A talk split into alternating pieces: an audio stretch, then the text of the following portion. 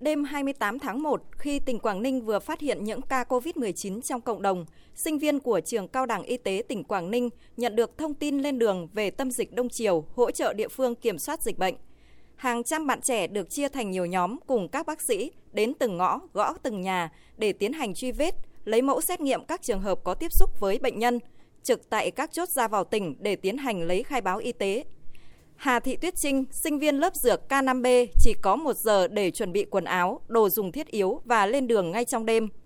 Xác định lên đường hỗ trợ đợt dịch này nhiều nguy hiểm khi trở về phải cách ly 21 ngày tại nhà, nhưng cô sinh viên trường này vẫn mong muốn góp một phần nhỏ bé của mình. Chúng tôi đã cùng với đại đoàn trường, các bạn sinh viên, các thầy cô giáo lên trên xe. Thực sự là lúc đấy rất là hồi hộp. Mình lên trên đấy chiến đấu hết sức mình, à, giúp à, một phần nhỏ công sức của mình à, để phòng chống dịch tôi và các bạn sinh viên và các thầy cô giáo trường cao đẳng y tế Quảng Ninh đã hỗ trợ truy vết ở hơn ờ, 1.000 hộ dân ở thôn 9 và thôn 8 xã Nguyễn Huệ.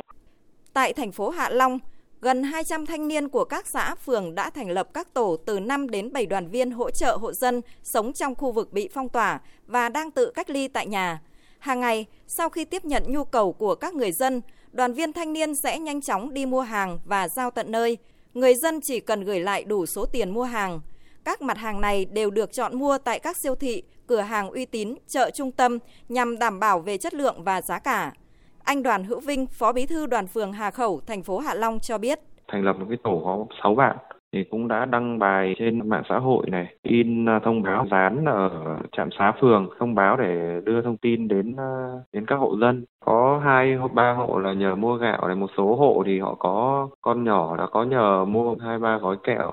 Chung là thì cũng, cũng vui thôi tại vì được cái góp cái sự công sức của mình vào để chung tay chống dịch với cả cộng đồng. Các bạn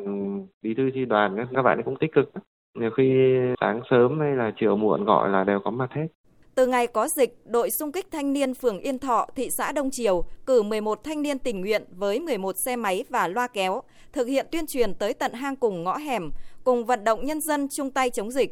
Anh Nguyễn Hồng Nam, bí thư đoàn thanh niên phường Yên Thọ cho biết. 5 giờ, 5 rưỡi là chúng chúng em bắt đầu đi tuyên truyền đến công tụ họp các chợ tạm ven đường. Khi mà gặp thanh niên thì thì họ biết ngay là cái đội hình này là là hướng dẫn người dân cài đặt bóng luôn và nhiều người gọi quay lại hướng dẫn hộ cô mới để cô cài đặt đến cái khu khu liên sơn ấy đấy là cái khu mà à, có số lượng người F2, F3 và F F4 cũng khá là đông. Các cô các bác ở phấn khởi lắm. Sao các cháu không sợ dịch mà các cháu vẫn đến? Chúng cháu không có sợ dịch, à, có sát khuẩn tay, đeo khẩu trang và à, sao cháu đến đến cùng với các cô các chú để cùng phòng chống dịch bệnh Covid-19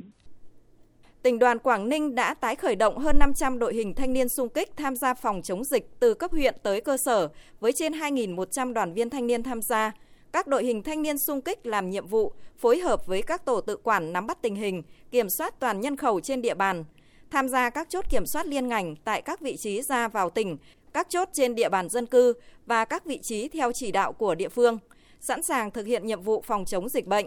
Cùng với đó, đoàn viên thanh niên của tỉnh Quảng Ninh cũng thành lập nhóm tuyên truyền lưu động, kêu gọi người dân thực hiện khai báo y tế, hướng dẫn cài đặt sử dụng ứng dụng nCoV và Bluezone.